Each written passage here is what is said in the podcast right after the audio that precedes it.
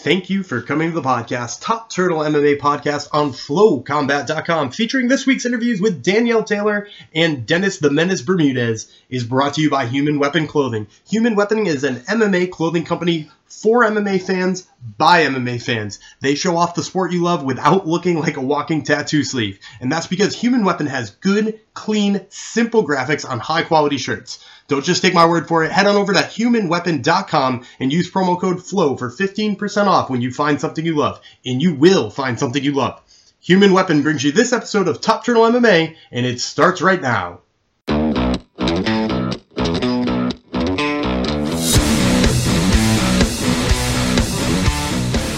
Daniel Gumby Vreeland with Top Turtle MMA on FlowCombat.com, and today I have the pleasure of speaking with Dennis the Menace Bermudez, who fights Andre Touchy Fili at UFC on Fox 27 on January 27th. Uh, Dennis, let's start off with your last fight. Uh, you lost a very controversial split decision close to home to Darren Elkins. Uh, when you were done with that fight and they were reading the results, did you think you had done enough to win the fight? Um, I'm not. I'm. I'm really tough on myself you know, in terms of how I perform. Um, so in the actual fight, when we're fighting, I was like, oh man, I think I lost. Like I don't know, he had a couple more takedowns than me, a little more control, but I did mess him up on my feet, you know. Um, but sometimes when I'm hitting somebody, it doesn't appear. I don't appear to be, you know, messing them up as much as when I when I rewatch it from a from a third person view. So I had gone back and watched the tape like, you know, two or three times. I was like, man. And I'm very, like I said, I'm very crucial and, and, and very like tough on myself. And I was like, I definitely won that fight. I got that fight got stolen from me, you know? Yeah, and I think a lot of people in the stands uh, felt the same way, as you could obviously hear from like the Mm-hmm. booing, and, and some of that's due to fighting close to home. Now, a, a lot of fighters have told me fighting close to home is a dream come true. Others have told me it's a nightmare. Looking back now, in hindsight, uh, how do you feel about having a UFC fight in Long Island? Would you want to do it again if they came back? Um, I don't know. There, there's something about being away from home and and and and kind of getting into your zone versus fighting at home and doing the things you do every day. You know, that doesn't sometimes doesn't set off the switch that it's go time. You know, I slept in my own bed. I, you know, made food in my own oven and stuff like that. And then I, I drove to the arena almost like I was driving to the gym to, to spar. You know, um, I don't think that has. I, I don't know. I don't, I don't think it has anything to to to do with why I I lost, but there's definitely some added pressure. There's more people there, um, there for you in support, and uh, you know, everyone, hey, can I come stay with you? Can I? Can we get together afterwards? And you know, it's like, hey, man, I'm trying to focus here. you know. Yeah. Yep. Hey, uh, and so you know, obviously that that's a fight you felt like you won uh, while you were in the cage a little bit. definitely afterwards. How, how do you rebound from a fight like that? Because you know, when you lose one decisively, there's some obvious takeaways. What what are the big takeaways from a fight like that? Um, you know, I, I guess I could have been a little bit more aggressive and put more pressure on. Um, I don't know. I'm just trying to. I, I take the things that maybe I thought I did negatively in the fight or my preparation for the fight, and I just bring it towards this fight. Now, you know, I'm really trying to put that fight behind me because, you know, there's nothing I can do now. It's just, you know, move forward. Yeah, and so let's talk about moving forward. So your your next matchup is Andre Fili, who's kind of been a fringe top 15 guy for a while. Uh, a lot of people see a lot of promise in him. You know, how, how do you sort of see this fight going uh, with such a unique style that you're going to face off with? Um, he's a a more of a stand-up fighter, um, which is which is cool. Uh, he's got you know long range, so we're looking to get inside that and work. Mhm. Yeah, and, and you know, obviously the wrestling background helps here too, but he's you know been kind of slick off of his back. Is there any worry that his jujitsu is uh, going to give you problems? No, All right, none at all. Um, so let, let's talk about a little futuristic stuff here too, because obviously, you know, you've been kicking around the top 15 for a while now, especially after that long win streak that you had. Uh, looking at the top of the division, and it's really changed since that win streak. Uh, you, along with Conor McGregor, the last two people to beat the now champion Max Holloway. what has it kind of been like watching his ride to the top? Um, styles make fights, you know, for sure. Um, I think my style doesn't match up very well for for Max. Um, I mean, that doesn't mean that his style is is better or worse than mine. Um, I also think he's done some growing up since we we fought and uh, become a, a more of a well-rounded fighter. But I think the same about myself. Um, you know, just we're I'm just trying to evolve to get back to to fighting Max again. Yeah, and and you know, so it's four and a half years since the last time you fought him, and, and you made a good point. Both of you have done a ton of growing up. Uh, but do you see that a second fight would go similarly to the first one, with with you largely, you know, sort of bullying your way around the cage? I, I would like to think so. Yeah, and uh, and, and so his his next fight is most likely with Frankie Edgar, who who is a local guy as well. Uh, do you mm-hmm. like his chances against somebody like Frankie Edgar, who has, you know, somewhat of a similar style to you? I don't. I think I think Frankie wins brings that back to the East Coast. Maybe we see a little East Coast versus East Coast matchup down the line. For sure, that'd be uh, that'd be you know, I had asked to fight Frankie Edgar at the first time that they were fighting at Madison Square Garden, and you know through the grapevine I heard that they offered Frankie Edgar me and Jeremy Stephens, and he did Jeremy Stephens. Yeah, well, again, you, you mentioned that styles make fights. So if you're looking for a, a you know a stylistic matchup, the last thing somebody like Frankie Edgar wants is you know a carbon copy of himself. You know, in a way, you know, right. wrestling base, really really tough as hell. Uh, you know, you, you could see why you might choose Jeremy Stephens, right? Yeah, for one thousand. It, it, it wasn't. uh I didn't take it as he's ducking me. I was like, he thinks he's the easier fight, and you know, there was almost like a compliment a little bit. Mm. Absolutely, yeah, it's certainly a compliment. Now, I, I wanted to change, kind of ask kind of a funny question to sort of end this off. You uh, you currently hold a Guinness Book of World Records for drinking a liter of lemon juice through a straw faster than any other human being ever has. What led you to even trying such a thing? Uh, I was at the right pr- place at the right time. I was um working with one of my sponsors, and they had like you know kind of all their athletes and, and gamers and models, you know, doing this event. And then one of the people they sponsor is Furious Pete, and he has multiple uh, Guinness Book of World Records. So when he reached out to Guinness Book of World Records and told them that he's going to attempt to break the record for the fastest time to drink lemon juice, Guinness Book of World Records was all all about it. And they had showed up, you know, and so as kind of like a joke, you know, everybody tried it, and you know, I was like, oh yeah, sure, I'll do it. I'll you know, take a few sips and I'll spit on the guy next to me. It'll be funny. And then they started a countdown. And I was like, oh, we're competing. so like, you know what, Dennis? Give it all you got. And I did, and I was the black I was the black horse there that day. Nice. So uh, I gotta ask. So it's obviously some of the competitive juice, uh, pun intended here, uh, flowing through you to get that world record any other random records on the radar that you might try, or would you do something like that again? Uh, for sure. I'm in cahoots with uh, the Guinness Book of World Records now, and um, we've got like three uh, other things I might possibly be able to conquer. Um, one's like a to drink a frozen drink. One is to to drink ketchup, and the other one's to drink mustard, and they're you know different amounts and certain times. So I'm like, ah, maybe I don't know.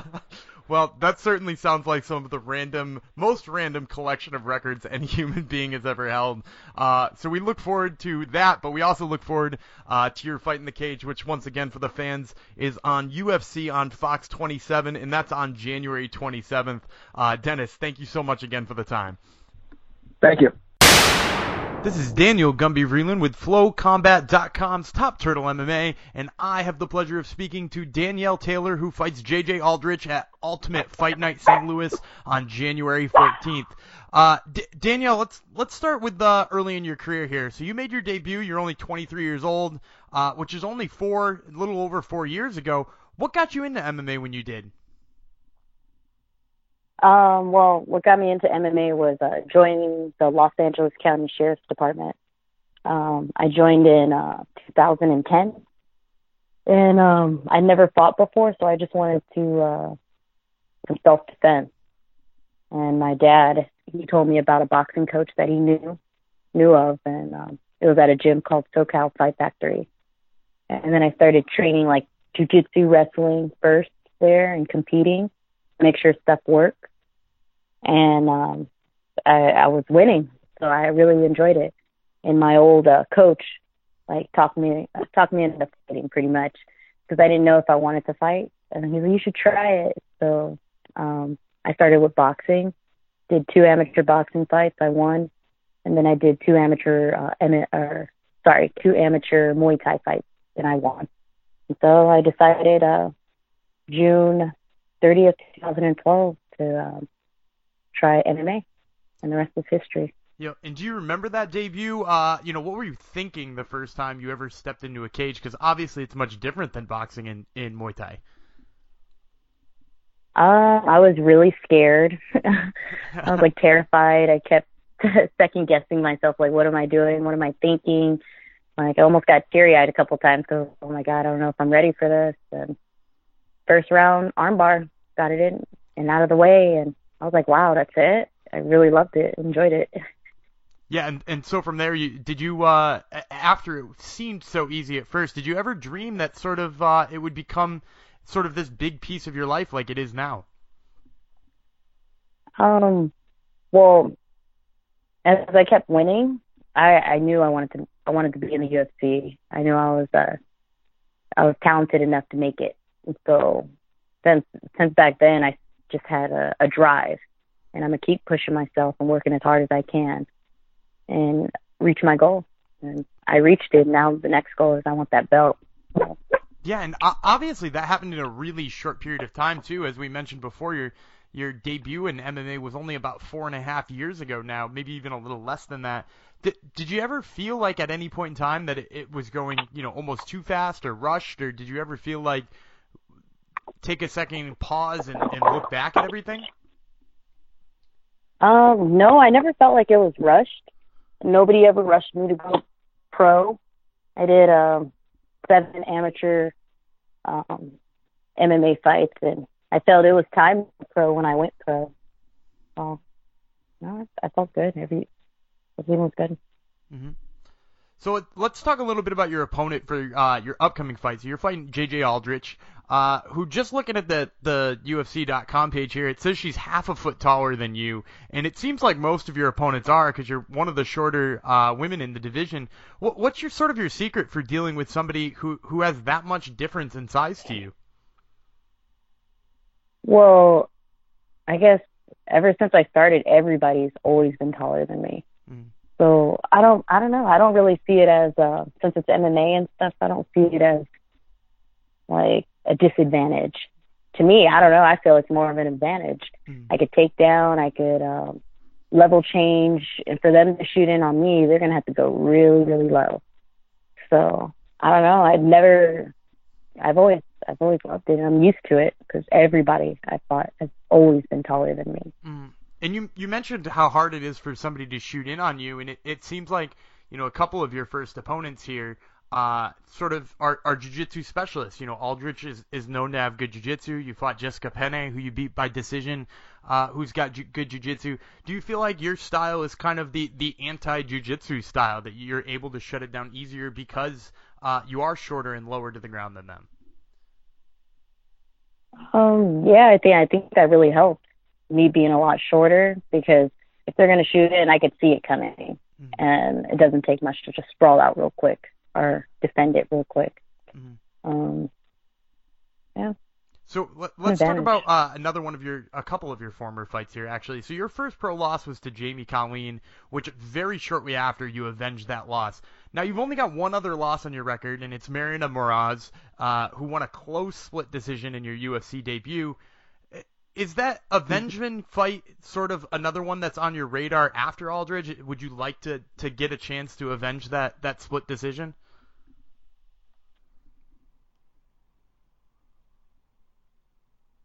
whoever they put me up against, I'll be ready for it. Mm-hmm. But I'm really looking forward to breaking into the top 15 and then making my way in the top 10.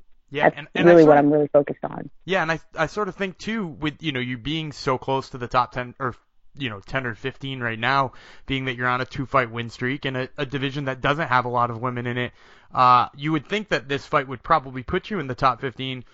Do you expect sort of to be in that top 15 with the win? And if so, who seems to be on your radar? Um, well, of course, I'm hoping after this fight I could get a top 15 opponent. Um, somebody on my radar, I, I don't know. I don't really have anybody on my radar right now.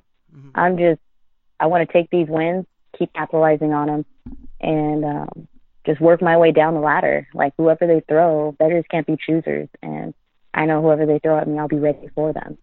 Yeah, and that makes a lot of sense and, and certainly a company mentality. One one question we want to ask you before you go, uh, we always like to ask people, especially when they're on their way into the top 15, what they think about the top of the division right now. So right now your division is uh, championed by Rose Namajunas, who just picked up a big win over Joanna Jędrzejczyk. Sort of, what do you think about the potential rematch between the two of them, and uh, who do you think has the advantage in that fight? Um, well, Rose, um, very impressed with her performance, and I followed her for a while, even when she was in Tough House. And um, she, I'm happy she won. I was rooting for her. Um, I feel like even if they rematched it, I, I don't know. I feel like she outclassed her, hmm. and she probably wouldn't have any problem beating her a second time. Well, that certainly seems to be the popular take too here, and uh, I tend to agree.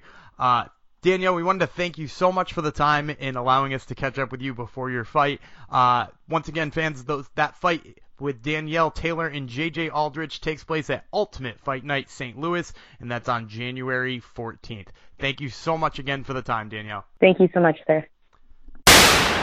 And those interviews were, of course, brought to you by Dead Frog Brewery. Dead Frog Brewery is a Canadian craft brewery right next to Vancouver that brings you quality craft brews with no pasteurization and no preservatives, just good, clean beer. So head on over to deadfrog.ca and check out their full selection or head on over to your nearest liquor store and pick some up today. And we, of course, are Dave and Dan with Top Turtle MMA on flowcombat.com. And that was Danielle Taylor and Dennis Bermudez. Dave, what'd you think of Dennis Bermudez? Uh, yeah, you know, thanks to both Danielle and Dennis for coming on the show. And Dennis was very interesting to me because he's at an interesting point in his career, right? Like, he starts his career off with the loss to Diego Brandao. No real uh, shame in that. You know, Brandao's very good on the ground. He lost via armbar. That was in the Ultimate Fighter finale back in 2011. This dude then reels off seven wins in a row. He was a one-time uh, hot up-and-coming prospect who people thought maybe one day could challenge for the title. Back-to-back losses to Ricardo Lamas and Jeremy Stephens kind of derails that talk. Then he comes back with wins over Rony Jason and Kawajiri, but now back-to-back losses again to Elkins and Chan Sung Jung. This is a pivotal point in his career, and I'm very interested to see where it goes because it's now it's one of two ways, right? I mean, if he loses one more we might be talking about him no longer in the UFC. Uh, but obviously, I'd like to see him get back on the win streak and see if we could see that potential come to fruition that we once thought was there in the 2012, 2013 years. Yeah, and I, I want to talk a little bit about the 2012 and 2013 years that you were talking about too, with that crazy seven fight win streak. You mentioned it before when we were talking off the air about Dennis Bermudez ahead of time that was in a day and age where a seven fight win streak almost guaranteed you a title shot. That that's not like modern MMA where you can you can pull off that like eight fight nine fight win streak and and not be in title contention. Khabib, that was Tony, crazy for yeah. the time. Yeah, absolutely. Khabib, Tony. You look at what Max Holloway had to do, ten fight win streak until he got his interim title, then finally fought Jose Aldo last year. I think that was win number ten or eleven, if I'm not mistaken. Uh, the divisions are deeper now. You kind of have to play your social media game just right, but you know, back in the day in the mid 2000s, late 2000s, if you had a five fight win streak, you were automatically in title contention. Yeah, no shit, and and that that's just crazy that he had a seven fight back then. And, and to your second point, I, I think he's probably uh, in a safe spot in the UFC. I mean, he is still ranked number 11. So even with a loss that would be three straight, as he said, that loss to Darren Elkins is kind of controversial. He, you could be saying he's coming off a win right now uh, depending on who, how you're looking at it. And, and, I really like this matchup with, with Andre Fili because I, I think he can beat Andre Fili pretty handedly. I agree with you. I, I, mean, I'm picking him over Andre Fili. Here's the problem, though. Even though it's you know maybe a win in our minds, but not in our hearts, or vice versa, I don't even know. On the record book, it isn't. And MMA is a fickle bitch. I mean, yeah. every year he gets older. So you know what is he right now? He's on the wrong side of 30, right? He's yeah. 31. So I, I think so. Yeah, so that's what's just so crazy about MMA. Like it would be now. Like he needs to reel off five to six huge wins now with a mm-hmm. highlight reel knockout if he if he really wants to get that title shot. I would think. yeah, I, I, agree, I agree with that, and and you're right too about it being a fickle bitch in that like you know those losses while we count them as a win as we think about them in like recent memory four years down the road, nobody's going to remember how that decision went down. They're just going to see the L, yeah. Uh, which is kind of unfortunate. Well, I'll tell you something else, though. You know, here's what, and I didn't want to get off on this train so long, but it's interesting that we're bringing it up. What can beat a record, or what can supersede a record for a title shot? It's the shit talking social media game, and it's highlight reel knockouts. And yeah. I don't know that Dennis Bermudez has either of those two in his back pocket that he could just rely on. So that's why this is, you know, it's just so interesting. It's a pivotal time for him. Pivotal time. Pivotal time. Yeah, All right. So Gumby, agree. let's move on. Uh, we did our year in review last episode, this being episode 99 and the beginning of the new year. We'll do something we've done in the past, and that's, it's sort of like a prop bet. It's a little bit of predictions. Um, I'm going to ask you, and you have not been cute clued into these. So we're going live here, people, because we find we're hmm. best off the cuff, almost like a couple of jazz musicians, just riffing. We'll go down. I'm using the UFC fighter rankings for this, and I'll ask you a couple of questions about each division. Just give me your quick lightning round answer on what you think. Um, holds for 2018 for some of these fighters. I'm going to start with the women's featherweight division. This is more of a prop than anything else because I, I imagine Cyborg's just going to be the champion forever. No one's beating her. Will the UFC actually ever have 15 ranked fighters at one time in the featherweight division? Because I go to the rankings page right now and it's empty. It's not, it's not existent. Yeah, I saw that today too. Uh, I say they do fill it out, uh, mostly just because I think the the talk is getting more serious about finding contenders for Cyborg, and I think that win by Cyborg over Holly Holm showed she can be exciting and she can sell fights for the UFC. All right, fair enough. I'll take your word on that. Uh, we'll move to men's heavyweight, and it's so interesting because Stipe and Ngannou such a great fight. It happens uh, about a week at this point, or about a week and a half at this point. Uh, I guess my question to you will be this: Is there one title change this no let me put it this way. It, would you go over under 1.5 title changes this calendar year in the heavyweight division? Oh shit that made it really hard. Yeah. 1.5 over under 1.5 yeah. I'm gonna go under. Under. It's def- it's definitely under if Stipe wins. Right. But if, if if wins, it's if Ngannou wins, it might be over. okay, but, but if Stipe wins, it's probably under. Yeah, so that it's it's an interesting question. If I do pat myself on the back for this, let's say Ngannou wins. What you're saying is is that you do hold some credence to the idea that maybe a Cain Velasquez comes back, or yeah. maybe even a Stipe comes back in a Stipe rematch. Yeah, 100%. Or even somebody like Werdum just could just be a weird matchup for him. Mm-hmm. Okay, very interesting. So, yeah, that's a that's a tough question to ask right now because we're 7 days away from really finding out yeah. what the path that that division's mm. going to take for the the year. All right, at light heavyweight. It's a simple question. Is Daniel Cormier still going to be champion come December 31st, 2018? Yeah, I, I got to think so unless Jon Jones comes back. Uh, and that that's like a really foggy moment at the moment with like the all the USADA stuff coming out. He might be you know exonerated or whatever, but but I think most likely he is because Jon Jones didn't come back quick enough. But if Jon Jones comes back, it's his fucking belt. Yeah. All right. Very well. Uh, very well said. Uh, is Robert Whitaker the champion come the end of 2018 in the middleweight division? Th- this is such a hard question. I'm gonna say no because I think if if you had to give me a percentage, like what how likely is Robert Whitaker to be the champ at the end of the year? I'd give you like 35 percent. Mhm. Which is pretty good because that's a killer division. Yeah, and, and, and he might be if we went to like my odds for like what percentage everybody had uh, likely of being the champ. He might be the highest percentage, Mhm. But it's still less than fifty percent. You know, like I think there's just too many killers in that division. He's gonna have to be Luke Rockhold, Jacare, and maybe like Chris Weidman in a calendar year. And he's lined up to fight about three times too because he's going to Yep. be fighting in February, so that lines him up for maybe they could put him in. August, December. I was going to say maybe fight week in July and then December. So yeah, th- he could have the toughest or championship road all year, Yeah. um, just based on that fact. And, and Rockhold's a killer first opponent, so I'm gonna say no on, on Whitaker. I have a feeling we might disagree on this one. Uh, welterweight is Tyron Woodley still the champion come the end of the year? Ah, I just don't think so for the same fucking reason that I just said Whitaker won't be. It's not that I don't think he's the best guy in the division. He's just got.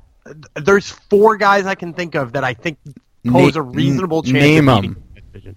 Uh, I, I think Colby Covington could out wrestle him. Mm-hmm. I think RDA could outbox him, and I think he could grapple him up. Uh, who is the other one? I was, oh, Darren Till, I think could knock him out on the feet if uh, Tyrone didn't try to wrestle him, and even if he did, Till is huge.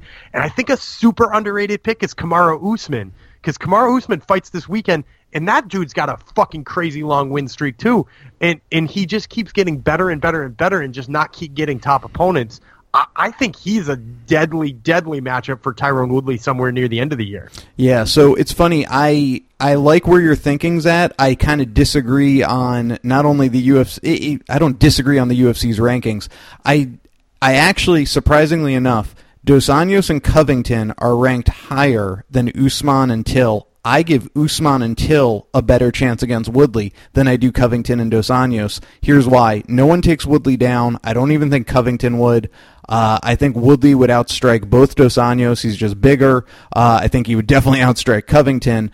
I think Till and Usman match up the best because I think they could outstrike Woodley, but time will tell. I think I think Till does particularly because of his size, Size, yeah. but I, I definitely could see RDA outboxing him too because RDA's striking looked pretty slick against friggin' Robbie Lawler. yeah, but he also couldn't knock him out, and he had a torn ACL, and well, let's not get But into he's it. he's never been a knockout artist, right? You know, like he's always been the guy who just like batters you for five rounds. Yeah, I don't know. I, I just I, I give Woodley the edge in that just based on size and everything else, punching power. I think it would go much like the Eddie Alvarez fight for RDA. Okay. All right. Uh, at lightweight, here are the two props. Conor McGregor. Uh, how, how how about this? How many times does Conor McGregor fight in the UFC this year? At the most, one. At the most Uh, I- one. I, I was gonna be I was gonna be pretty upset if you said over or under one half of a fight. mm-hmm. Because because I wouldn't have been able to pick that. I would have because that that's where I'm at right now. Is he fights GSP during International Fight Week? If that fight comes up, if GSP agrees to it, and if all the money works out, he fights GSP in International Fight Week. Otherwise, he doesn't fight MMA this year. Do you think Eddie Al or sorry, do you think Khabib and Tony will finally fight Yeah, I do. Yep, I think that's next actually. in in the spring? Yep. Yeah, Uh, probably April time or something. Is Max Holloway still the featherweight champ at the end of the year? I'm gonna go yes, and uh, kind of you know using that same reasoning we were talking about with Woodley. Who, who's left for challengers for Holloway at this point in time? He's like the only guy in the UFC who's like interested in cleaning out his division, and he's by the time he became champ, he had already done it. Mm-hmm. You know what I mean? He had already beat Lamas. He had already beat Swanson. Now he's beat Aldo twice. You know, like he's pretty much beat everybody he needed to on the way up, except for Dennis Bermudez, who holds a win over him. Uh, Conor McGregor, and if he Frankie Edgar. to go back down, in Frankie Edgar. Yeah, I think if he could get There's past not a lot of like scary moments down there. You know what I mean? I think if he gets past Frankie, I think he matches up very well against Ortega. Uh, Oh, yeah, Ortega. almost- Very- Yeah, he matches up very well against pretty much everyone. In I'm looking right now in the top ten. There's no one. Josh I, Emmett, yeah. who I- might be a title challenger, he matches up too well against them. all right. At, Too quick, too powerful. at bantamweight, uh, I'm actually not going to ask you about the champion. Rather, I'm going to ask you about the goat bantamweight up to this point, and that's is Dominick Cruz ever going to be champion again? I'm going to say yes, not in 2018 though. You think 2019? 2019, yeah, that's probably where I'm thinking. Uh, just because he needs to put together a couple of wins before they're going to give him a title shot. D- or TJ is going to go on the shelf fighting DJ. Uh, we got Jimmy Rivera and Marlon Moraes, who might be like a number one contender fight. I heard that's pretty much all but signed. So like before Cruz gets a shot again, we're probably looking at like middle of 2019. But I totally think he could do it. I think he's elusive as shit, and I still think he's super good. Mm-hmm. His takedowns are fucking amazing for a guy who's shaped like he is, and that style is still mm-hmm. dangerous for mm-hmm. everybody. hmm Yeah, sure, absolutely. I, I just think with him, I worry about the miles on the clock and just the time ticking away. In- injury prone is all hell. And injury prone is all hell. All right, at flyweight, I mean, I guess the only prop I can really come up with for you, Gumby, is this: you're at Vegas, you have a thousand dollars, you can bet on the field being anyone. You can bet on anyone at flyweight, and that includes T.J. Dillashaw coming down to flyweight and taking away Demetrious Johnson's title, or you can bet on Demetrious Johnson just giving up his title and retiring into the sunset or coming up to bantamweight. What do you put your thousand dollars on? What is more likely? Someone beats DJ, or does DJ essentially leave flyweight the champion?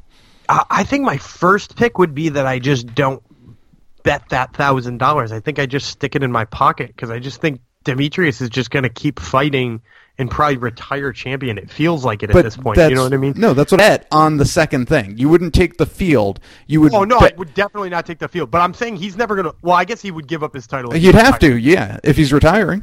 That's true. So, so that would be my bet. Okay. he, he retires the champ. All right. Maybe we should have gone over the rules uh, ahead of time. Ahead of time. All right. Uh, women's bantamweight. Amanda Nunes is she still champion at the end of the year?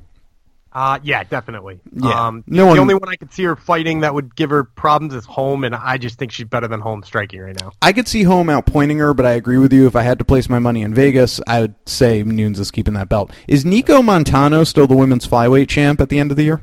I'm gonna surprisingly say yes on this one. Mm. I, I think she's she's better than people are giving her credit for. She hasn't fought very much, which also might play into a good hand here. You know, she might only fight twice in in 2017. And if you're thinking about the people who are lining up as challengers, I think she was going to beat Sijara Eubanks, um, who might be the next in line for the title shot. You know, like ah, she already beat Lauren Murphy. She already beat Barb Honchak. Yeah. So it's Uh, she's she keeping already it. beat Roxy Modafferi. She's keeping it. Yeah, I think she's keeping it. All right. Uh, and Rose Namajunas, a very interesting champion, big upset over uh, JJ. You have to figure JJ is going to get a rematch sometime in 2018. Is Rose still the champion come the end of the year? I'm going to say Rose is the champion, but not still the champion. Mm, what do you Uh, mean? so I, I'm going to say she loses it to Joanna and wins it back uh, in a trilogy fight. Because I kind of see Joanna going in and fighting like an overly tactical second fight, and then that forces Rose to make adjustments too. And I see Rose uh, making adjustments well too. But I, I kind of see like a, a lame point fight approach by Joanna to try to sort of take her title back. Okay, so you could see that title kind of bouncing this year. Yeah, yeah, and, and who wouldn't want to see them fight two or three times in a year? A trilogy within a year. Yeah, I'm not mad at it. They're definitely the two best uh, strawweights. So there you have it. Those are our predictions for the champions for the divisions. We'll have the intern take all this down, and we'll come back at the end of the year and see how we did. Gumby, let's move to UFC Fight Night 124 and FS1 card this weekend, headlined by Doo Ho Choi versus Jeremy Stephens. Does someone, does a great company sponsor this breakdown? A wonderful company sponsors this breakdown. This breakdown is, of course, brought to you by Sisu Mouthguard. Sisu makes a breathable, lightweight, easy to drink with, easy to breathe with uh, mouthguard that is comfortable in your mouth. So head on over to sisuguard.com and get the mouth guard that's right for you. Love me a Sisu mouth guard. We'll start, you know, we're top turtle, so we're going to start doing our top three to top five fights on the weekend, almost like a countdown. And we'll go with the three fights we're most excited about this weekend. We start with the main event because it's a banger of a main event. You have Jeremy Stephens, who is the plus 150 dog, to Doo Ho Choi, a minus 170 favorite, hasn't fought in, since that classic war a year ago with Cub Swanson. Gumby, who you got? I'm going with with Jeremy Stephens on this one. I can't believe I'm doing it, but I, I did a little stat uh, study before this, and and you know the thing that stuck out to me about Doo yeah, he's got power in his hands, but the thing that always stuck out to me was that he won a lot of fights on his output. He was constantly throwing more punches than his opponent. He lost to Cub Swanson when he didn't out, out sort of outpoint him, if he didn't outthrow him. Uh, and everybody lauded him for how much he threw Cub Swanson's way. Look back to Jeremy Stephens' last fight when he beat Gil Melendez. He actually threw more punches against Gil Melendez than, or more strikes rather, more strikes against Gil Melendez than Doo Ho Choi did against Cub Swanson, which is crazy to think about. He's got just as good, if not better, of an output, and he mixes up his strikes better too. That's the other thing. Jeremy Stephens throws more leg kicks than than Ho Choi does, so I I can see him being more creative in here and getting the win. Yeah, oh, well said. Because Jeremy Stephens also has more power, so there's your dog pick uh, for Jeremy Stephens. Nice little dog pick for you there. Uh, Uriah Hall is a minus two forty five favorite against Vitor Belfort, the plus two oh five dog. Who are you taking? Uh, I, I just can't see any way around this. You got to pick Uriah Hall. Uh, both of these guys are definitely big ups and big downs. They look so good in one fight and so bad in the next one. Uh, I, I, just see Uriah Hall peppering him with a lot of different creative shots, and Vitor just being a step or two too slow at this point in time in his career. You know, he's off the TRT, he's smaller, he's slower.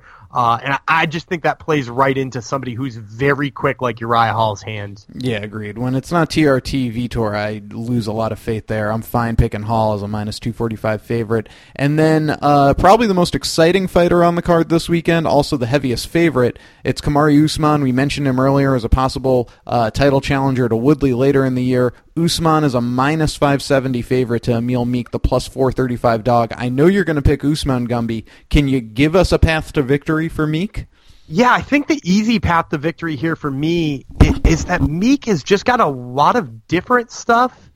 And if he gets in close quarters, he could definitely hit him with like an elbow or a knee and knock him out. He should go in with the same approach as he went in against Rousimar Palhares in uh, Venator, which is an Italian promotion. If he goes in with the same strategy that when he comes in, I need to hit him and hit him fucking hard. Uh, he's got knockout power, so he could definitely end Usman that way.